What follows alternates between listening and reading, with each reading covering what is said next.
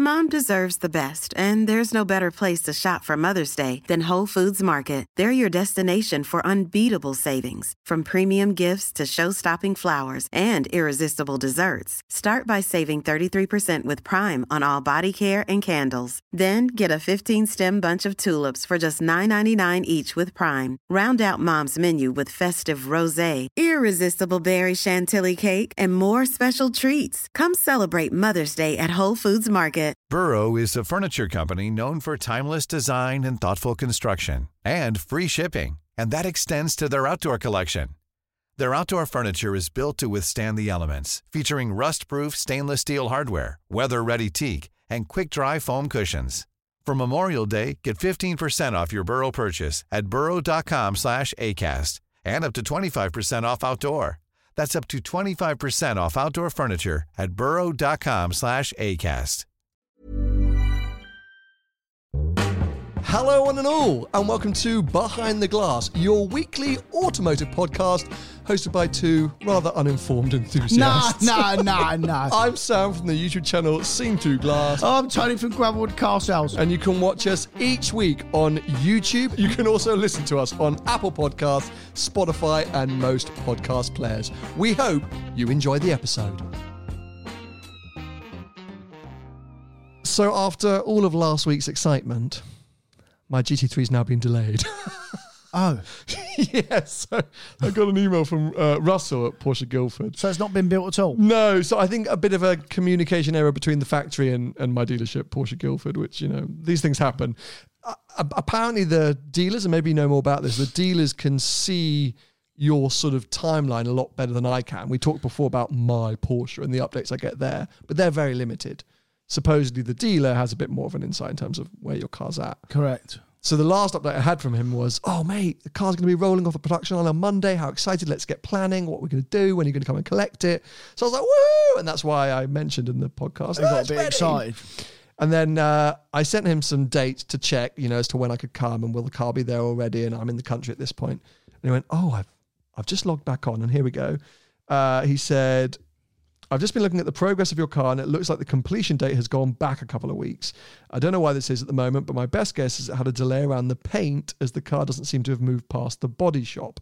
New completion date is early November, meaning that I think we'll get your car end of November or early December. I can tell you what's happened. Go on.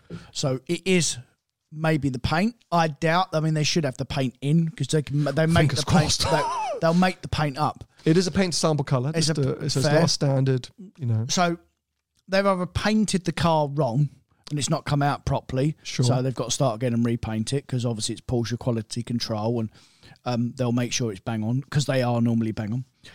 Or I suspect, which I've heard a lot of recently, not just from Porsche as a manufacturer, uh, uh, all the manufacturer, there's a parts problem. Yes. So I'm actually with you with both uh, conspiracies or theories. um, my first thought was right, paint a sample color. They must have got something wrong, or yeah, quality control came out, so they're not happy. Put it back through. So it's dropped back down the line, I guess, to go back through the paint shop once again. But prior to my initial updates from Russell and from Porsche Guildford, I was hearing from quite a few people that their cars were getting delayed because of another parts issue. I'm sure we talked about it briefly on this podcast. Yeah. People were saying, oh, you know, some of these things, I got calls saying, oh, I can't have the lights anymore, I can't have the seats I wanted, or whatever it might be. And I was kind of waiting for an update. So when I got the initial call that, oh, the car's going to be built on Monday or roll off the production line on Monday, I was like, oh, wow, that's worked out well. So I'm not entirely surprised. It doesn't really mess me around too much because I think, like I mentioned last week, I've got a crazy end of the year. So logistically, it kind of helps me to be towards the end of November, early December. It does mean my initial first drive video might be quite cold and damp, but that was always going to be the risk collecting my car at the end of the you year. never drive fast enough to really worry about No. cold and damp anyway. I mean, you might as well pick it up in the snow. It made no difference to you. That'd be lovely, actually. You go the um, same speed in the snow as you do in the drive. Oh, I know, good point. But, you know, I'd still enjoy it. It's about the emotion of the drive, Tony. Yeah, so it doesn't phase me at all. I will, I guess, start to not get concerned, but start to be a bit like, ugh, if I get another delay at the beginning of November. If he's like, oh, I've just checked on, it's still not being built, it's still not past the body shop, it's now saying beginning of December. But I think that's all right, mate. I mean, why do you want to take delivery of a supercar or a super sports car in the middle of winter. I mean, let it roll into next year. Because of my business, Tony. Well, I- sorry, I have- ladies and gentlemen, you'd have to hang on. No, but I have so many plans in place for the end of this year and next year. A lot of them travel related, but also that revolve around that car and Right. specific events and places I want to go and things I want to do. That look, I, I can be flexible, Of course, but it will be annoying if it keeps getting delayed. You know that mm. I'm still all right as as we are, but as I say, if it starts to get pushed back into early next year, well, like, there's times I'm going to be like, "Why- when am I going to get this car? Like, anyway, yeah, it is what it is. yeah. So after yeah, say last week's big like, woohoo, it's coming. It's still coming, just just a bit later. Yeah. So we'll have to wait and see. But on our kind of uh, speculation that maybe it's a parts related issue, I can add fuel to that fire because today, as of the day of recording, the new Carrera T just got launched. Yeah, I saw you this morning. Yeah, So I sort of half tried to tease that a few weeks ago when I did the GT4 RS video because Yeah. uh, as I collected that car, waste of time car that is, but okay. are you mad? No, I What? didn't like the old Carrera T, did I? Did you not? Oh, it's pointless car. Why is it pointless? It's just an end of a run. It's like it's, it's Porsche just saying, well, we need to get rid. Well, maybe not get rid of all these parts because they probably ain't got none. we need to try and make a final, final run of something. Let's just clog a load of crap together, make it a little bit lighter, and and we're basically it's a Carrera S, or So- or a worse GTS. But it's neither. It's actually neither. It's, Well, it can't it's a be be- neither. It's a better Carrera, is what it is. Right, and a worse GTS. No, it's not even close to being a GTS. Like it's nowhere near being a GTS. You you got to think of it right. Hold on a sec, because you can't come into this sacred hallowed space and poop on the Carrera T. It's like me saying the Pista's the worst Ferrari they've ever Well, made. no, that's not- that- it's a spare parts that- car. that they had a 488 and they went, oh well, we've got some parts left over from the challenge car. Let's just bolt them onto a 488, call it a Pista, and let idiots with no hair buy it. That that is like the worst comparison I you know. ever come across because you are uh, so peculiar in that respect because you just bring up try and bring something and no one makes any sense and they all go in on you mate because they realise that I you're flapping. know, I know I'm flapping, but the Pista is the equivalent to a GT3 RS. I know, a I know. I was just So trying to wind you up, but you're not winding me up. I know I'm it's not, not, comparable. Can we come back to the T?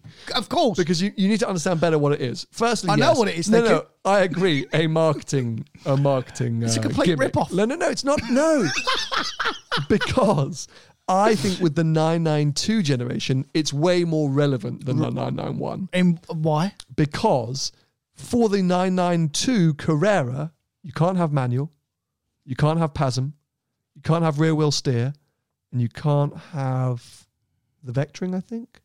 Anyway, there's a lot of options which you specifically cannot have on the Carrera. And when I drove that base A911, the no optioned base 911 Carrera, Loved it. at the start of the year, adored it. Loved it.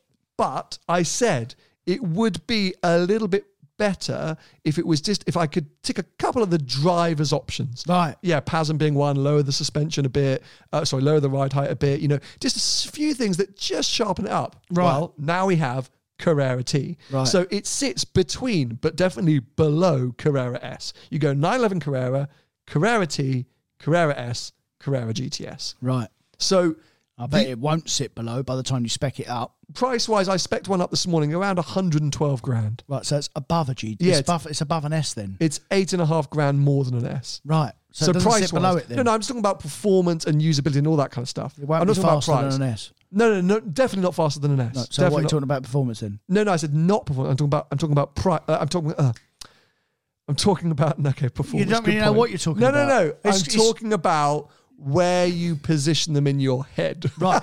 so where you positioned it is is under an S, but it comes over an I S. meant power because it's less power than an S, mate. yes, less everything. It's less everything. It's So, worse. no, the, But it's more the money. only way to have a Carrera T, the Joke. only way to have a Carrera T is the full lightweight option. This is why I think I didn't end up keeping my car. Right. You've got to have bucket seats, rear wheel steer, no rear seats, lightweight glass, like everything. Just take every lightweight option because then what you get is a really, really nice and engaging sports car. Fair. A a if you do that, by the way, in a Carrera T, it will become awfully close to a 911 GTS in terms of price. So you get a worse car for similar price. And we have both said, you particularly, that the GTS is probably the best 911 in the range because it's an everyday GT3.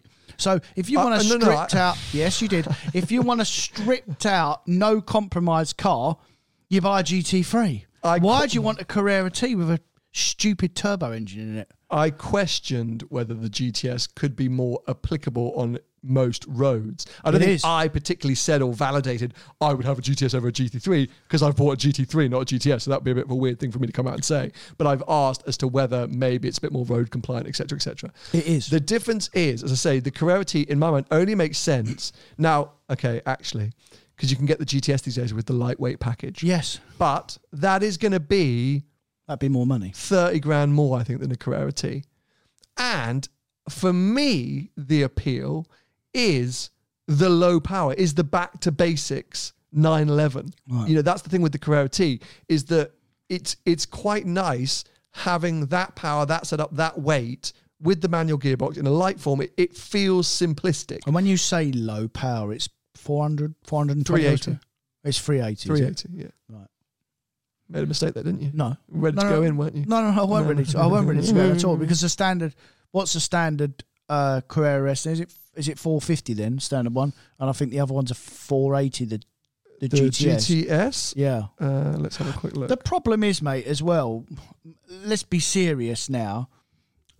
Porsches in general, 473, the Right. GTS. the, in general, compared to all the other sports cars out there or supercars, they are underpowered Porsche, but they're not just about. You know, there's there's a saying Porsche power, so I don't really buy that argument. Oh, it's less horsepower, it's 380 because the GTS and the S and the Turbo S they all put the power down all the time. So I, I, I don't- really get that. It's a bit. I think the Carrera T mate, genuinely, like I thought the previous car, is just a marketing car. It's like who gives a toss about it? Well, I would have one in a heartbeat Right, if, why I, don't- if why I don't you didn't swap have the it your GT3 GT3. then? If I didn't have the GT3 car, Right. antagonistic prick. I'm just speaking facts.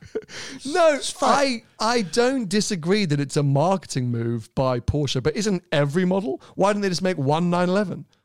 Because they won't make any money. Well, there you go. Right, but it's So- not marketing though, it's a business, mate. Well, It's a completely and the different Carrera T thing. is a business. They'll know they'll sell them to people like me. The ca- I would. uh, well, no, you bought a GT3. of the standard non GT products 911s, I would have the T. Right. That's that's all I'm saying. I wouldn't. I know you wouldn't. Uh, anyway, let's move on because this is not a Porsche special. Oh, it's a shame. Um, this is actually our updated kind of EV slash future mobility episode because it's, Oh, it's been a while since we've done one of these, I like EV. and and that's a lie. Oh, And we haven't spoken about the subject for a while, and a lot of things have happened. Well, I think personally and industry wise, so we've got lots to catch up on. right. First things first, I want to kick off with the fact that I'm here today, or I've driven here today, in an electric car. I'm so sorry. I'm surprised you're here. I'm here in a Mercedes, bear with me, a Mercedes EQS 53 AMG 4MATIC Plus, maybe. Is there a plus? Is there a plus at the end? Well, the, I think there the- could be a the- plus. there is there is such a thing as a plus Merc. Yeah, A 4MATIC Plus. the plus is the um the, the spec level basically, oh, no, someone's like EQS. or or maybe it's not an electric car, but in a, in a Yeah, no, 4MATIC Plus. Yeah. Something to do with the four wheel drive. yeah. Oh, okay, fine. Yeah, yeah. E, uh, official name is E. Oh yeah, no EQS. 4, 53. Anyway, bloody So hell. what's 53 brake horsepower, or is it so- just decided to throw that in? It, it, it's to. This is the first main production electric AMG. There, there was that SLS. Do you remember that SLS electric? It's Years called like ago. the E Cell or the E Yeah, yeah. Drive or something like that. They only made like nine of them. Very cool. It was really ahead of its time. Um, but we've got the EQS, and I think they, there's an EQE AMG now as well. But this is, yeah, Merc and AMG saying, well, look, we're pushing towards the future. And, and now for our big executive saloon, i.e. S Class, there's no longer an S63 AMG. We've got the EQS AMG. And so the 53 part is just a badge, just like with the C63. It's not actually a 6.3 litre anymore. So it's just a badge to make it familiar within the Merc lineup. Um, but it is, yeah, as I say, the, the souped up AMG version of their top line executive saloon electric vehicle, the EQS. How much is it? £160,000. It's more than the Taycan.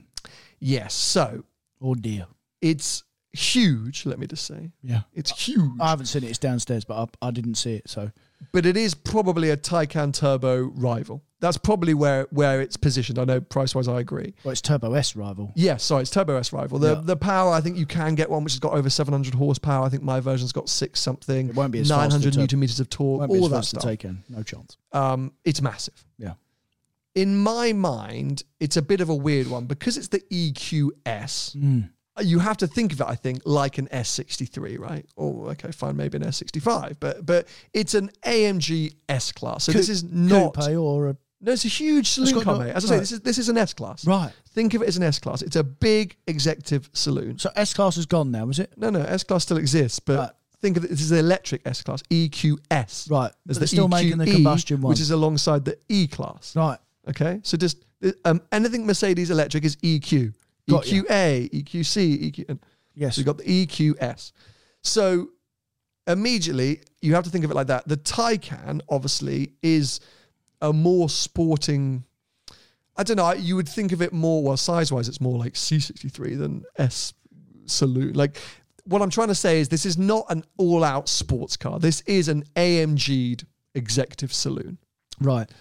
I'd I'd put the Taycan in a uh, E class bracket. Okay, Not so like C an. E. We're trying to make really weird comparisons here, but a Taycan is like an E63 or an E, you know, an E, Yeah, e yeah. estate is what Yeah, you're, is what you're saying. Yeah. Fine, I totally get that. So yeah, so the e- EQS AMG, it's still, it's never going to be able to shrug away the fact that it's a big executive saloon car. Right. Um, but they've done proper AMG treatment, which is kind of cool, I guess. They've reworked the batteries and the motors, and they've changed the suspension, and there's lots of elements. It's not just a marketing gimmick like the Carrera T. Uh, so they've done some proper work to it, and you get sort of different things, different settings within the menus and things like that. I spent all of yesterday using the car, using the EQS part of the car, not the AMG part. I had to drive up to Yorkshire for a meeting. Oh, So I was just cruising there and back. there and back. So it's a 450 mile round trip, eight and a bit hours in the car. Oh dear. Now, the range on the car, according to the internet, is something just over 300 miles on 100%, like 340 miles, like that on their thing. And my journey, yeah, so 220 miles there, 220 miles back. Um, when the car got dropped off, it was left with 95% charge. Uh, and I have chargers at my new house. Or, Oh, yeah. You know, it's a de- development. So I was like, great, perfect. I'll just leave it overnight, then I'll leave in the morning Plug it in. one hundred percent. I should be able to get there in one go, and there was a charging point at my meeting, so that's a great. Um, what I didn't realize, and this is just purely my fault, is the charging point is owned by my landlord, and I have to sign up to BP Pulse, which takes a week to activate. Right. I have to get a direct debit set up with BP Pulse. They then send out a card to me. That they said, yeah, seven to ten days was their estimate for that process Right. which I then speak to the landlord or the managing agent, tell them that I want to be added to the account, which they then go back to BP Pulse and say, we'd like to add this person to the account, at which point I get activated, at which point then I can charge. The whole process I was told by BP Pulse would take about 12 to 14 days. Well, I was like, that's working days as well, by the way. Yeah. So that's three weeks. I was like, I got the car for four days. So Yeah. bit of a fail on that side. I was like, okay, so I can't charge at home. So I was immediately like, oh, this is going to be a disaster. Like I am, this is because I think that's the feedback we've been getting, or at least maybe some of the uh, assumptions or what's called the summaries that we've made recently is electric cars make sense if you can charge them at home. Yeah, well, they make more sense. Yes, I don't think they make complete sense, full stop, but they just make a bit more sense for sure. So I was like, oh, okay. anyway, I thought I'm not going to get stressed. I'll set off in the morning, see how I get on. I will immediately come out and say, I had a fantastic experience with this car. Brilliant, mate. it is it's a joy it is so overly spec or overly full of tech. Yeah, it's like terrifying. Right. it's actually distracting. The first hour in the car i must have nearly rear-ended people crashed into a telephone post had to head on with a bus because of the amount of toys and things going on. Right. lights illuminating up the side things bonging uh, screens moving. I mean it was just like so overwhelming but once I settled into that and got the car set up how I wanted it, I was like, this is lovely. As you would expect from an executive Mercedes saloon car. Yeah. I'm sure if I got into a brand new S Class super premium Lux line, I'd be just as impressed. Right. It was just lovely. Yeah. You know, radar guided cruise control, steering assist, some level of, you know, automated driving. No, it was it was very impressive. Yeah, yeah. But more impressive was as I left the house, I think my range read, oh, I need to check the footage now. I think my range read 273 miles and I had 220 miles to go. Every other electric vehicle experience I've had, the minute I start driving, that range depletes immediately. The Mercedes grew. I would have happily and easily made it to my meeting with 70 miles spare in range. Good. Breezy. I was, and that was rush hour traffic, motorway driving at the speed limit. Um, uh, but you know, like, like I was, I had massage seat on, I had the music on, I was playing with all the functions. It was, I was full. I did not hold back. Absolutely glorious.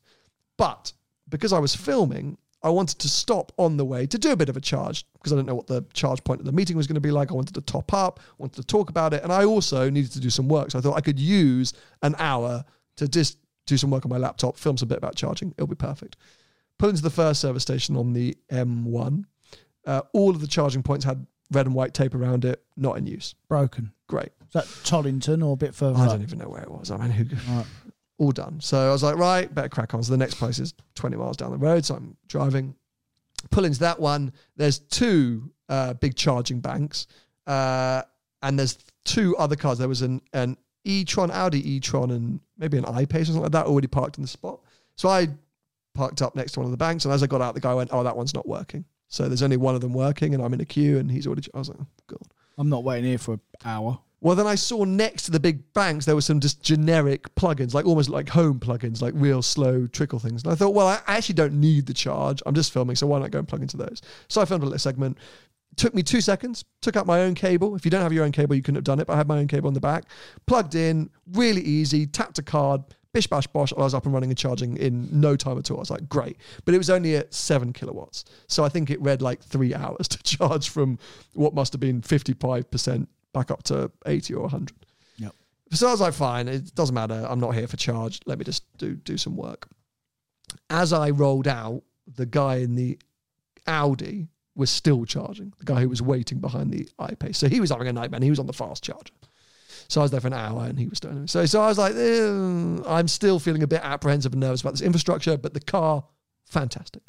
Get to the meeting, plug it in, uh, two hour meeting, come out, barely any charge because it was on a seven kilowatt. So again, I was at 55%, something like that, and had to get back down to London. So I knew I had to charge again. Off I go. I got some country roads back to the motorway. Why So- didn't Why didn't you charge at your meeting? I did charge at the meeting, but it was a very slow charger. Right. So two hours, I only gained 20 or 30%. So I was still at half charge and I needed more. My range was 170 miles. and My journey was 223. So I knew I needed to charge more. right. So, so yeah, went, went on some country lanes, switched it into sport mode. Brilliant car, sort of still huge, great, lumping great thing, but felt fun and instant torque. And they've done AMG bits. There's a silly sound inside. And, you know, but it was nice. I was like, cool, great. Yeah. Like fun enough for me to blitz on. Uh, so I dumped Google Maps electric car charging points. One shows at five miles away. So I go, cool, I'm just going to go with the flow here. One's five miles away. That's where I'll head. Drive turns out to be a bank of uh, high speed chargers. Brilliant. One free.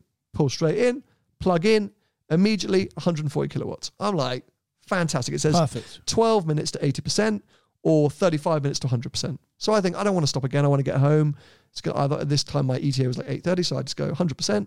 I sit there, I'm there for 35 minutes. I do some work, head off, drive home, bish bash bosh, lovely day. Uh, this morning, charged up again. Took me an hour to charge at a local fuel station, uh, up to 100%, and I've just been potting around and came into here. The car's lovely, Brilliant.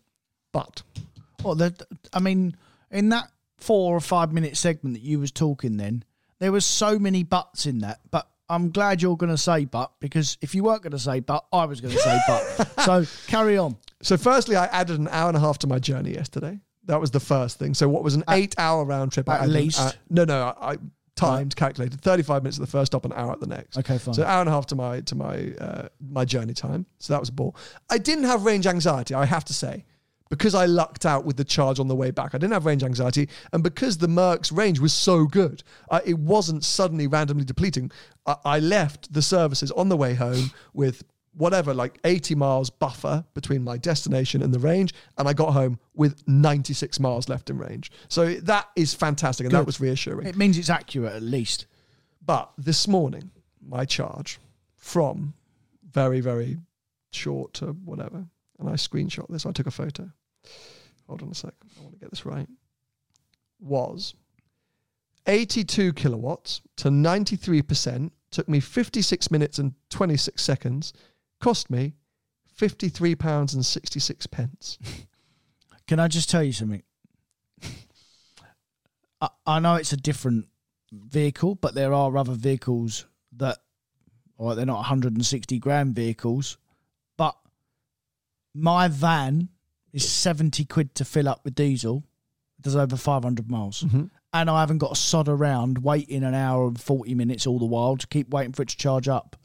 So here's my summary with this car, right? Brilliant car, fantastic car, Should be for 160 grand. well done, Mercedes. Brilliant. But they do still make the S Class. You asked that question earlier. Yeah. And they make the S Class for 60 grand less. Okay, so you can start 93 grand, I think it starts in. Yeah, yeah. So you're paying 60 grand for more inconvenience, firstly. So so you can get a combustion engine S Class for less, which I'm sure, and I don't know for certain, but I'm sure has just as much impressive tech. I'm sure is just as nice. Well, it to 100% will have the tech because that's the benchmark S Class. And if you buy the diesel one, you would have comfortably have gone up there and back on a tank of diesel in a diesel S Class for sure, mate. So you would save time in the combustion engine car. You'd save money at, at you know point to purchase So what you're what you're saying there, you definitely save money on fuel. and save money on fuel. Yeah. Now we have to look at the AMG angle because this is an EQS AMG. Uh, there isn't an AMG S class at the moment, but there is the Maybach. So if you want to get the Maybach, it's got the V12 in it. Um, that is more expensive than the EQS. I think they start 170 odd grand. Different level of car though. That. Well, Way back to is that. it? Well, I would say so. Why?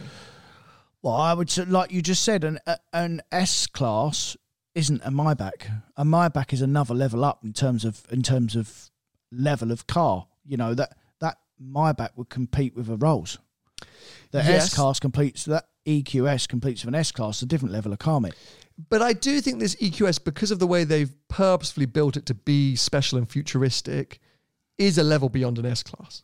It, you sit in this thing and it feels like you're in a flying spaceship. The screen is ginormous, stretches across the entire car. There's incredible lights. The, I say the tech is fantastic. It's too much, but it's Yeah. fantastic. Super aggressive rear wheel steer, and the car is always 14 steps ahead of you. Yeah, but So- it should be, mate. It's over fifty percent more than the equivalent pet, petrol car to buy So, so to I, start with. I don't think there's a straightforward comparison to make.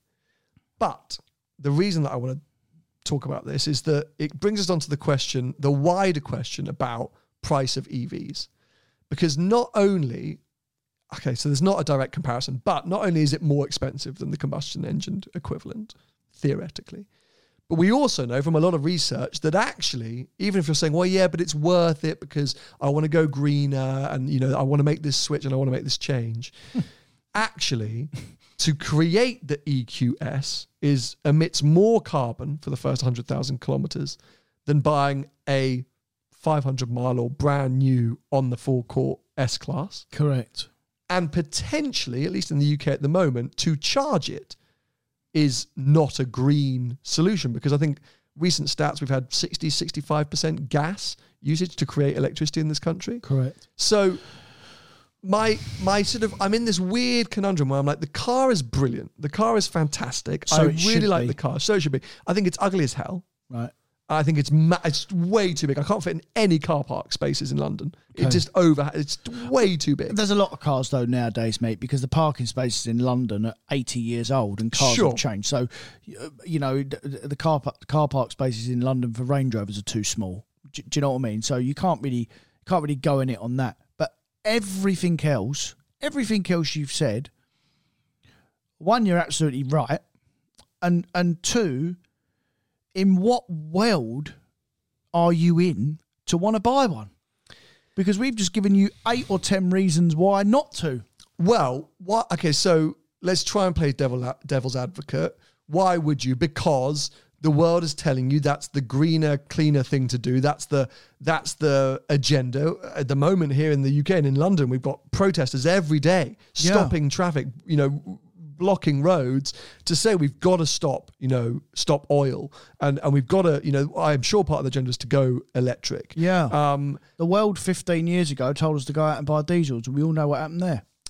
Well, so this is the thing. So, so I'm just trying to play devil's advocate as to why would you go and buy one because you're sort of being told you need to, but it does seem a little bit crazy because, okay, there's not an AMG S class equivalent, and the Maybach is more expensive. So, if you want a sort of performance super saloon or or super lux saloon from Merc, that's kind of your only option. But I still think a really highly spec combustion engine S class is going to be cheaper, probably offer you just as much in terms of tech and gizmos and kit.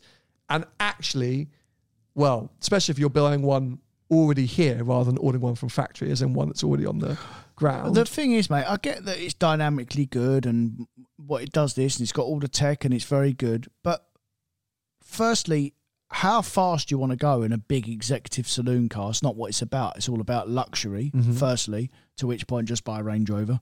Because if you want luxury, and, and actually, if you look at the world in the last 10 years, they don't sell anywhere near as many of them S classes as they used to 10 years ago because the chauffeurs all used to use them. But they don't use them anymore. They all use Range Rovers mm. now. Because if you want to waft around in something comfortable and big, that's what you have.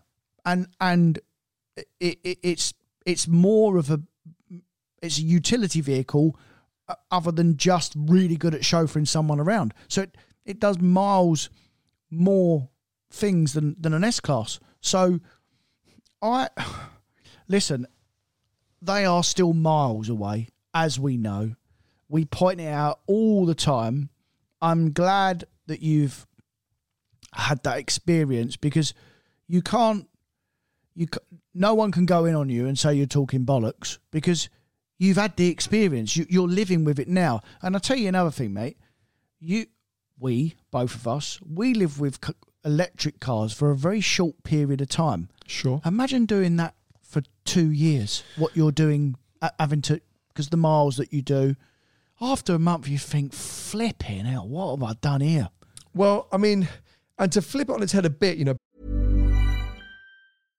How would you like to look five years younger? In a clinical study, people that had volume added with Juvederm Voluma XC in the cheeks perceived themselves as looking five years younger at six months after treatment. Look younger, feel like you. Add volume for lift and contour in the cheeks with Juvederm Voluma XC. Reverse signs of aging by adding volume to smooth laugh lines with Juvederm Vollure XC. For important safety information and to find a licensed specialist, visit juvederm.com. That's J U V E D E R M.com. Not for people with severe allergic reactions, allergies to lidocaine, or the proteins used in Juvederm. Common side effects include injection site redness, swelling, pain, tenderness, firmness, lumps, bumps, bruising, discoloration, or itching. There's a risk of unintentional injection into a blood vessel, which can cause vision abnormalities, blindness, stroke, temporary scabs, or scarring. Talk to a licensed specialist to find out if it's right for you.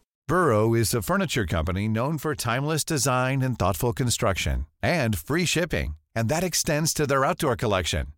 Their outdoor furniture is built to withstand the elements, featuring rust-proof stainless steel hardware, weather-ready teak, and quick-dry foam cushions. For Memorial Day, get 15% off your Burrow purchase at burrow.com slash ACAST and up to 25% off outdoor. That's up to 25% off outdoor furniture at burrow.com slash ACAST. Millions of people have lost weight with personalized plans from Noom, like Evan, who can't stand salads and still lost 50 pounds. Salads, generally, for most people, are the easy button, right? For me, that wasn't an option. I never really was a salad guy. That's just not who I am. But Noom worked for me. Get your personalized plan today at Noom.com. Real Noom user compensated to provide their story. In four weeks, the typical Noom user can expect to lose one to two pounds per week. Individual results may vary. because this is the thing is is even if you're motivated, you think you're making the right choice by going electric. And as I, I don't want to completely slam it entirely because it's that tough conundrum where like the car is fantastic. The cars are getting better and better. Yeah. But the fundamentals, the, the infrastructure and the idea of electrics for that kind of car, to me, don't make sense. I'm just looking right now. Mercedes do an S580 EL Saloon, the plug-in hybrid, long wheelbase S class. You get 65 miles of all electric range. It's going to be most people's commute. Charge in approximately 20 minutes, and you get a business benefit in kind tax rate. So Yes, you know, not a lot of reason why people you know go electric, at least from a business point of view. Mm-hmm. Fully kitted out, all the kit, all the bits you want, super like AMG line, premium executive, yeah, you know, yeah. plus, blah blah. And on the road price for the top spec car is 121 grand. So Right. you're still 20, 25 grand less from a starting price. 160, you're 40 grand. Sorry, thank you. 40 grand less than the electric equivalent. And you're still contributing towards reducing climate change. Yeah. Still getting all the better. So th- th- this is the problem. And this is what frustrates me is that the cars are getting better. There's this global agenda of let's go electric, yet manufacturers are making it harder than ever to get into because the pricing is extreme. And the actual infrastructure can still be incredibly difficult in this country. And it is actually not fundamentally green.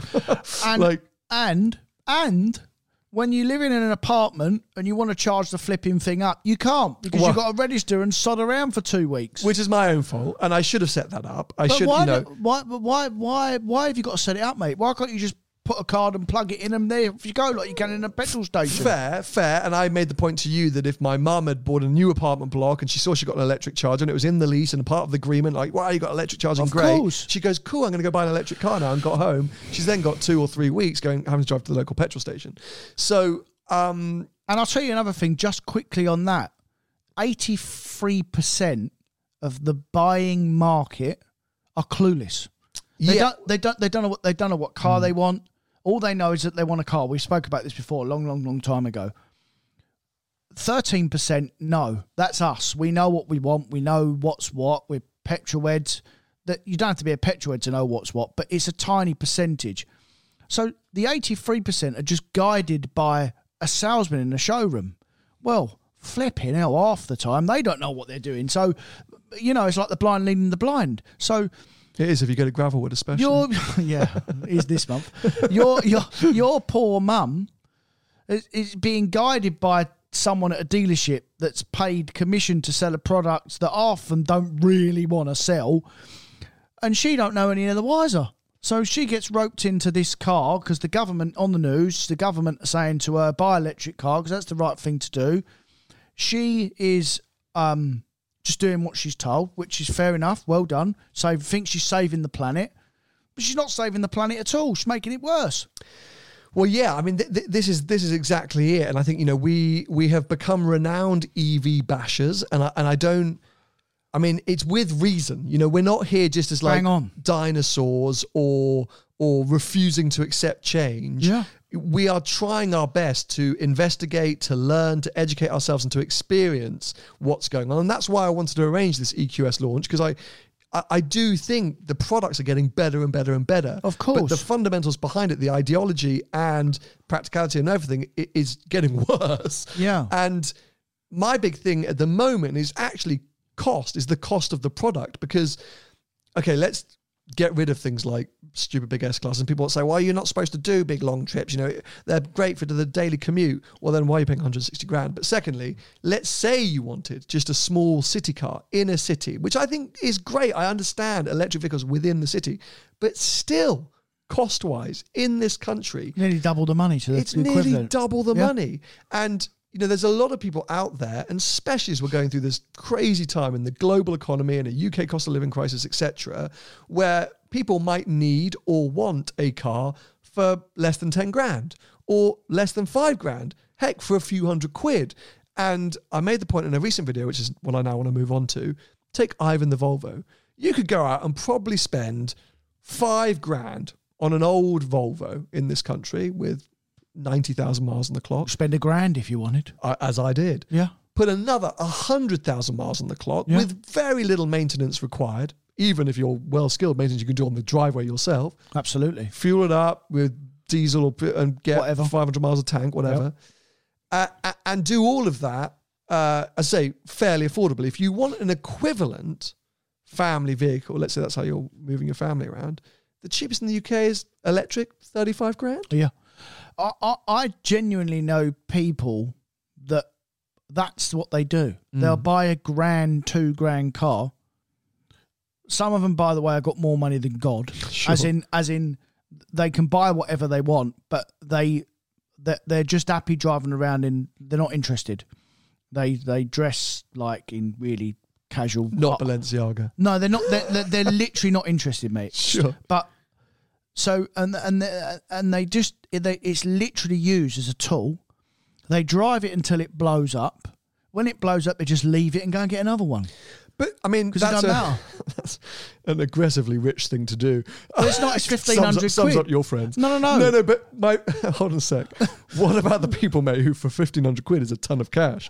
What about the parts of the world where, you know, we're talking, we're, we're sitting in a first world country, you know, we're in a high net worth country, you know. Absolutely. A- and there are parts of this country, but also many countries around the world where you need to be able to buy cars for 500, 600 quid. Heck, what about first cars, right?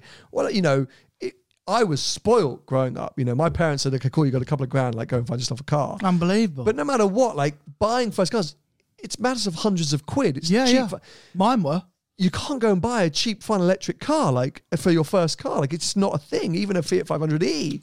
Um, so that's my big bugbear. So look, And you can't say to us that in 15 years' time you will be able to because they they've loosely been out nearly 15 years now and they're still expensive. Well, and also that brings us on to the whole question, which is maybe a debate that I want to move on from for a second, which is, yeah, battery life, battery longevity, Yeah. running all of that side of things. So, you know, an eight to 10 year old electric vehicle, we're still not entirely sure exactly what that looks like. Well, I can tell you what it's like because um, I know someone that runs a Nissan Leaf, which has had it, had it, Dead.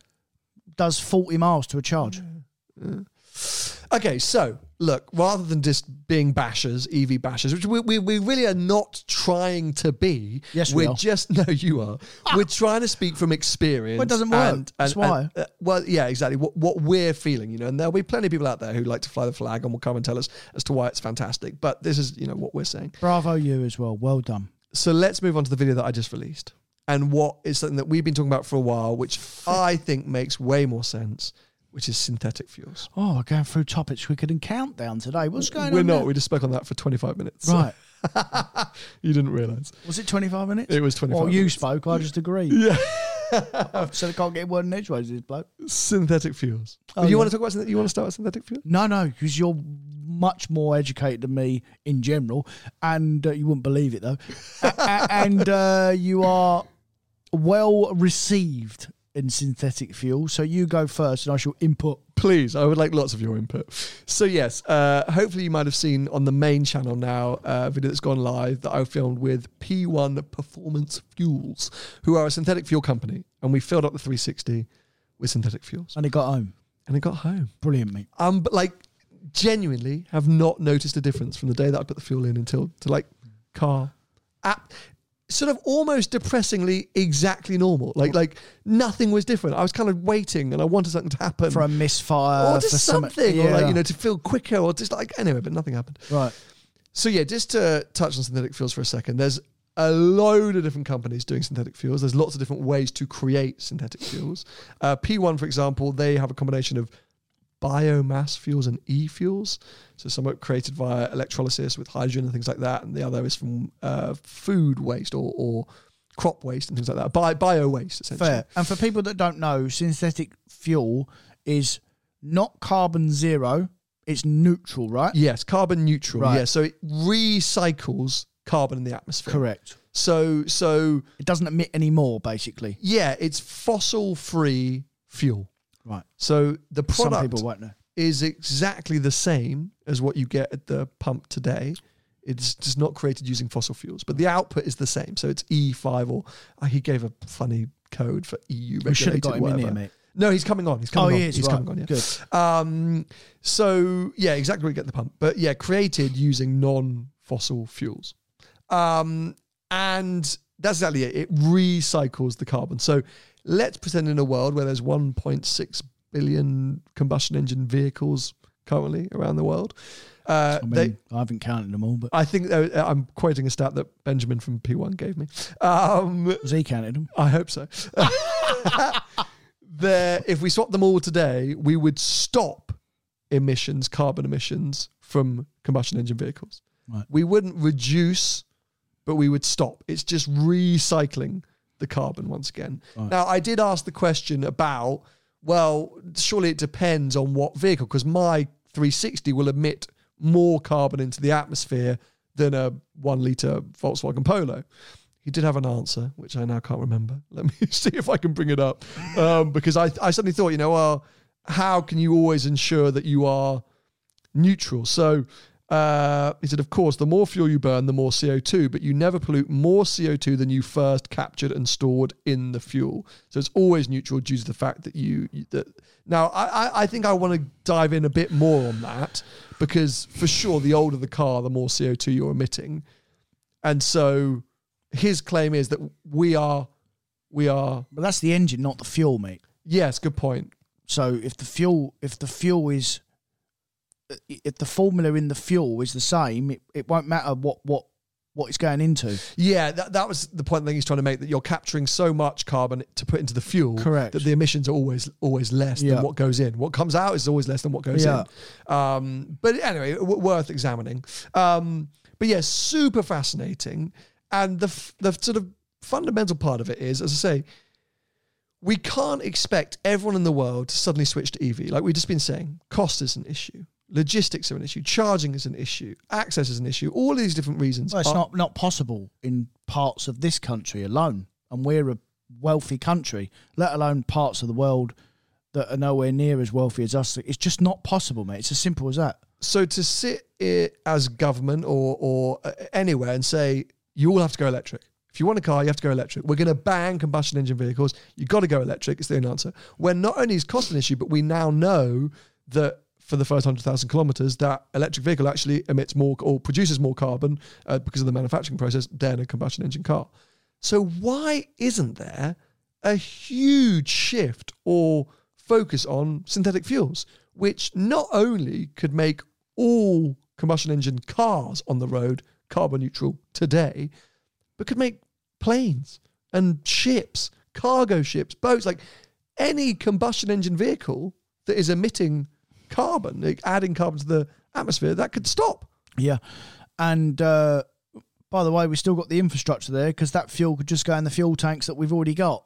So Literally, petrol stations just exist as they are now. Yeah. Just swap them out. yeah, And P1 are planning up, they're already doing WRC. So this year, WRC has exclusively used them. So Are they're- Yeah, carbon neutral World Rally Cross. And I think also, uh, sorry, World Rally Cars, and I think also World Rally Cross. They're doing a few different motorsport pieces because obviously that's a good R&D test bed.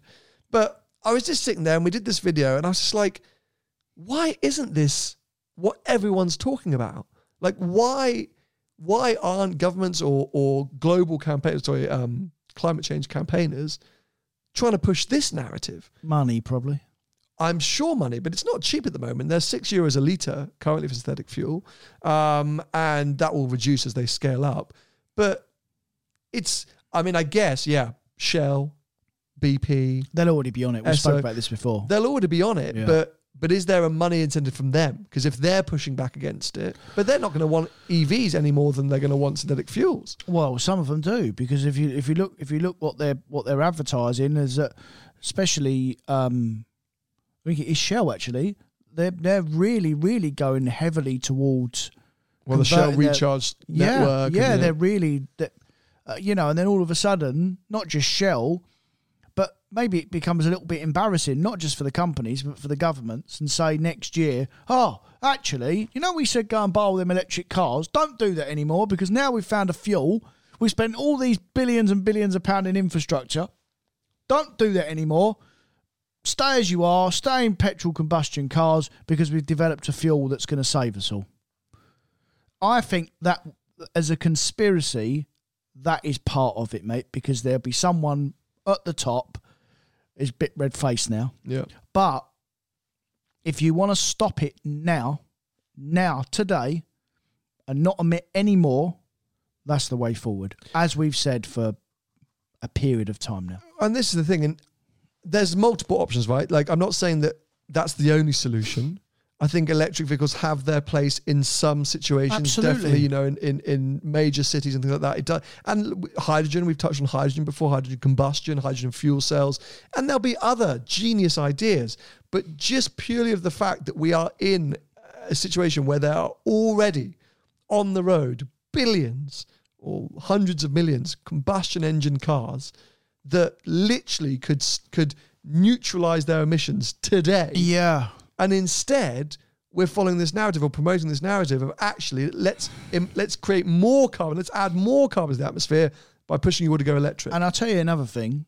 Because of the amount of combustion cars, because they've been around for so long, a lot of people just think in 2035 or 2040, whenever this finally comes round, they just think that these combustion cars are going to disappear and they're all just going to be replaced by electric cars.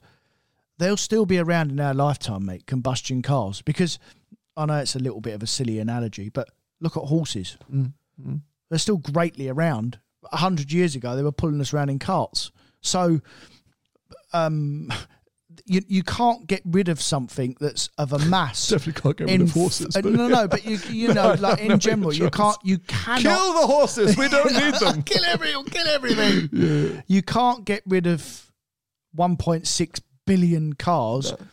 Most of them have a fifth, depending what country you're in, I guess, a 15 or 20 year cycle. Most modern cars, they're about 50 and then they die, roughly. But there's still a lot of cars in different parts of the world that are 40 and 50 years old. They're still roaming around completely fine. Uh, exactly that. And, and you know, uh, a big thing that I was asking uh, Benjamin from P1 about was, you know, they still require electricity for some for some of their process. They still require electricity, and therefore to be truly carbon neutral, it needs to be green electricity, which is where they're currently at. But that's at their sort of demo plant to really scale up. And, and you know, they're, they're not the only company. That's the important thing to say. They're not the only company doing this. But for any of these people who need electrolys- electrolysis, um, they'll need that green electricity. But if you were to go and create a solar farm in the Sahara Desert or a wind farm in the middle of the Atlantic uh, Ocean or whatever it might be, to then transfer that electricity around the world is much harder than building a fuel plant next to that solar or wind farm or whatever and making it fuel and then transporting the fuel around the world. Yeah. So it's much more realistic to be able to generate and use green electricity in the process of creating synthetic fuel than it is claiming that we're going to all be able to rely on electricity as a as a uh, what's it called um, not nation as a humanity as a as a whatever you know for the whole world to suddenly go electric when it comes to cars No chance. yeah seems massively unrealistic so I said it in the main channel video I, think it's our responsibility as car enthusiasts to really start spreading the word about this and pushing the agenda for synthetic fuels. Yeah. And it doesn't have to be P1 unless they start paying me. Hello, Benjamin. um, uh, there are other options. I think Paddy Lowe, Paddy Lowe from F1 is doing cool stuff. We know Porsche are trying to put big money in down in Chile, Chile, Chile, and that's because again they can create green electricity there because of the because of the climate. Yeah. Um, but be- because we're the people, right, who have influence within car buying decisions. Yeah, yeah, which is scary, in that when you think about it like that. The you, you know what else will maybe swing it a little bit more as well is is uh, when motorsport are heavily fueled by it as well. I'm not just talking about F1. F1 will play a really big part because it's a it's a world sport recognised, but other series as well. You know, we've seen that. What a disaster! What's that e racing? What's that Formula E. Formula E. What disaster that is. So that's not working. So what will work is this, you know, all these other championships around the world, they all start using the same fuel and then it, it will filter down. Not just F1, but F1 will play the biggest part. Of course, it's the biggest motorsport, but um, they all need to do it, basically. Yeah, I think it's just in general, uh, but but even that's an enthusiast community, right? You know, people who watch F1 are into their cars, uh, you know, and because I said it in the video, how many times do you have friends, partners, family members that call you up saying, I'm thinking about buying a car. Should I get this or should I get that? And asking for your advice. Oh, mate, you can't believe over the last couple of years the people that have, have spoke to these people know nothing about cars. Should I buy an electric car yet? How many times have I had that? The, the, the, it's all saying go green and we should buy an electric car. And I always say to everyone I speak to, buy an electric car when you have to. When there is literally no other form of transport, that's when you buy an electric car. But that's why I think we should, as a group of people, be be pushing for other options. As I say, you know, not only to keep the cars that we love on the road, like my 360, um, but also to create possibilities and options for people who can't afford to change their car or can only afford to get into cheaper cars or whatever it might be that logistically can't run an electric car, whatever it might be, but also want to help stop carbon emissions today. Yeah. And if we're all here advising our friends and making noise about it and increasing that discussion point, it's going to become on the more um, it's, people. More people are going to talk about it, and the more the people that talk about it, the more attention that's going to come towards it. We need it. to get on BBC News, mate. Can we get on there? Can you imagine you on BBC? Oh my god, they'd have to edit you out. Go in on Fiona That would be awful. We'd literally we'd, we'd be sued immediately. This podcast would be what would we, we'd get cancelled. We'd get cancelled immediately. Those eco protesters would come. They'd set fires to the studio. Uh, um, but yeah, look, you know, it's been a bit of a ranty episode, especially from my side. I'm sorry, Tony, because I have monologued at you for the last 40 minutes, and I apologise for that. But I've had these two really stark, contrasting experiences in the last two weeks from a great electric product that's overpriced and not particularly green to synthetic fuel that could save my 360 for the next 40 years. Yeah, yeah. And uh, I had to kind of just Yeah, yeah. spiel. But I mean, I'm not exactly preaching, I'm preaching to the converted because I, I mean, I didn't have to convince you really much of this. No. But- not not at all. Not at all. But what do you realistically think is going to happen?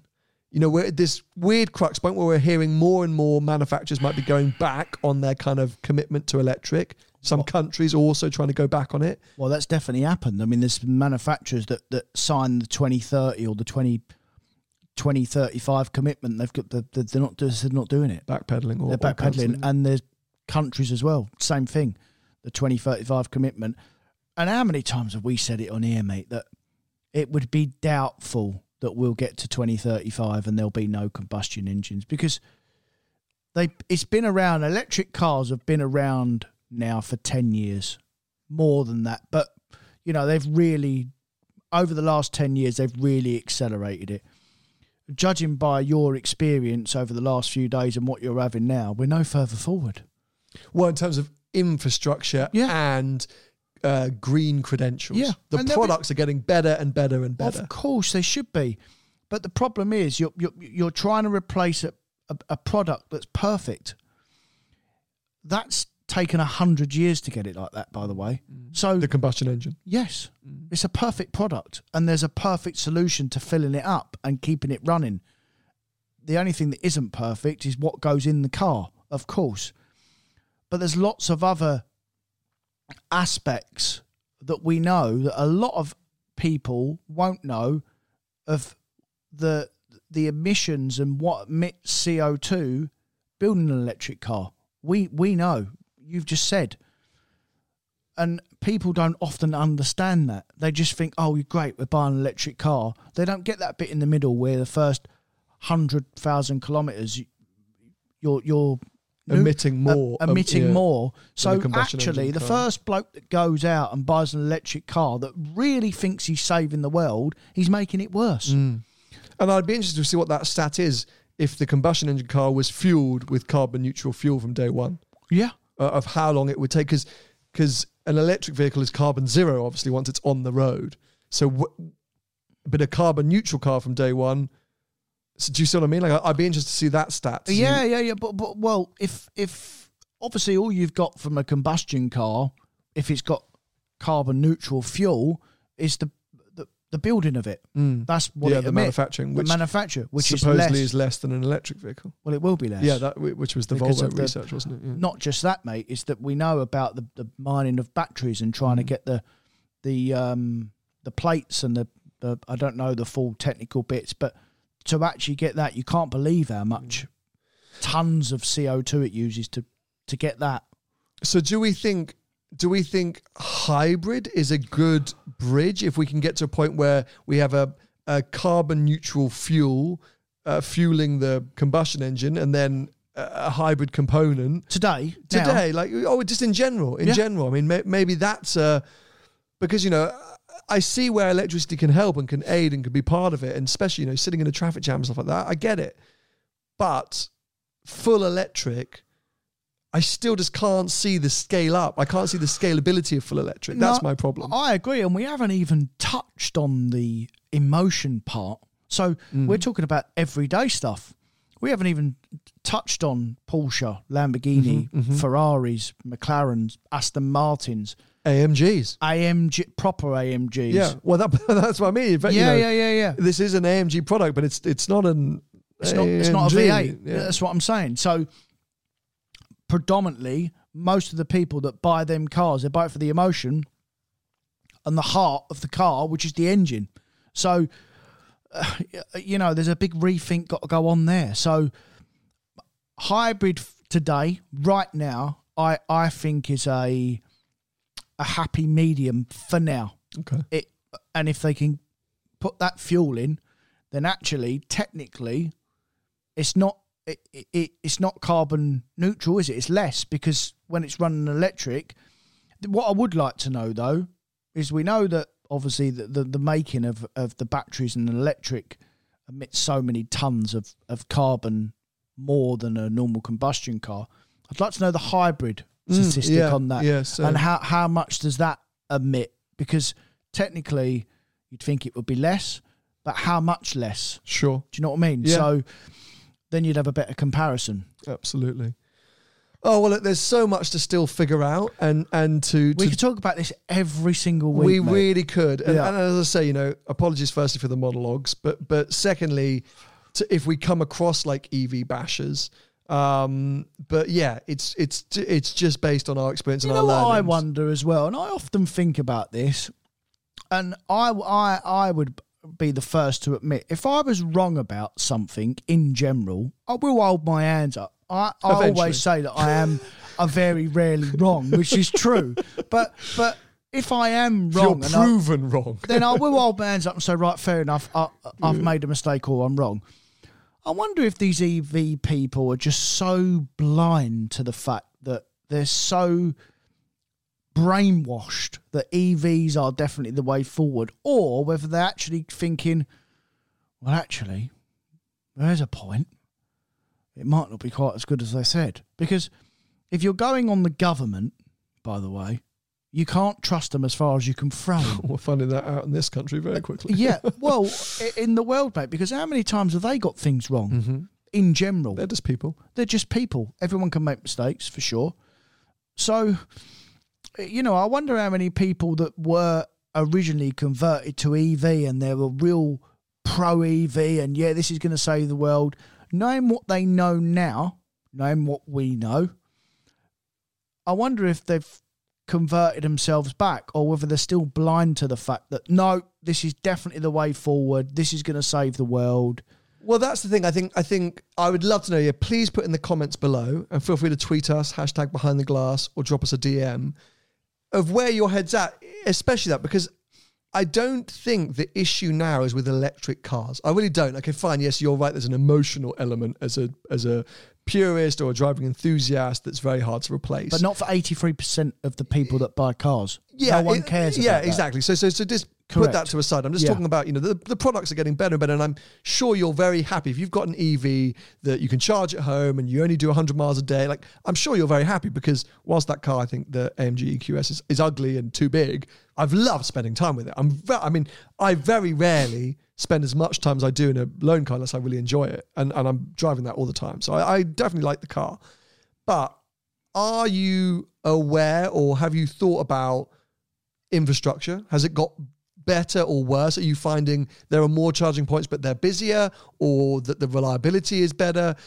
And also, are you aware of the fact that actually to be in your brand new EV has emitted more carbon, that you're on a sort of a, bit of a catch up gain with a cheaper, more affordable, but just as capable uh, combustion engine vehicle. Yeah, and let's have a serious conversation in the comments as well, not just people that, that you know that are just going to go in on everyone. And uh, you know, let's have a proper conversation in the comments amongst you all. You know, calculated conversation about yeah, you're right. No, this is not right, and back it up.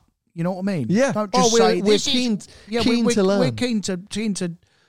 I mean, I don't need to learn anything. Really. Yes, you do. You, you need to learn. But what I'm saying is, is that I- I am genuinely interested to know your calculated faults. Don't just say to us, "Yeah, you're wrong. You're clueless. You don't know what you're talking about." We know that already. Tell us why. Tell us why. Yeah, why we're We clueless. know we're clueless. But yeah, you know, but we really explain want to it know to why. everyone else. Yeah. anyway, well, look, it's an episode that I've been wanting to do for a while, and uh, and I hope you've found it interesting. Maybe you all switched off 20 minutes ago, so you won't even know. But uh, yeah, let us know. Drop us drop us a message, leave a comment, etc. etc. Um, and make sure you subscribe because we'll be back next week, and maybe we'll touch on some of the comments that we see. If there's some interesting points that are made, Yeah. um, we'll, we'll pick up on those. So yeah, make sure to uh, to do that. Uh, if you want to follow Tony, he's at Tony Gravelwood Car Sales on most social media platforms. If you're an uh, EV evangelist, you can go and send him some abuse there. Uh, if you want to come and cancel me, I'm at Seen Through Glass. Uh, you can have a go there. If you want to throw paint over my house or my cars, well, I'm not going to give you those addresses, but I will. I'll be happy. we'll be I'll come and help with you. for another episode next week. Bye bye. See ya. Flexibility is great. That's why there's yoga. Flexibility for your insurance coverage is great too. That's why there's United Healthcare Insurance Plans. Underwritten by Golden Rule Insurance Company, United Healthcare Insurance Plans offer flexible, budget friendly coverage for medical, vision, dental, and more. One of these plans may be right for you if you're, say, between jobs, coming off your parents' plan, turning a side hustle into a full hustle, or even missed open enrollment. Want more flexibility? Find out more about United Healthcare Insurance Plans at uh1.com. Mom deserves the best, and there's no better place to shop for Mother's Day than Whole Foods Market. They're your destination for unbeatable savings, from premium gifts to show-stopping flowers and irresistible desserts. Start by saving 33% with Prime on all body care and candles. Then get a 15-stem bunch of tulips for just $9.99 each with Prime. Round out Mom's menu with festive rosé, irresistible berry chantilly cake, and more special treats. Come celebrate Mother's Day at Whole Foods Market.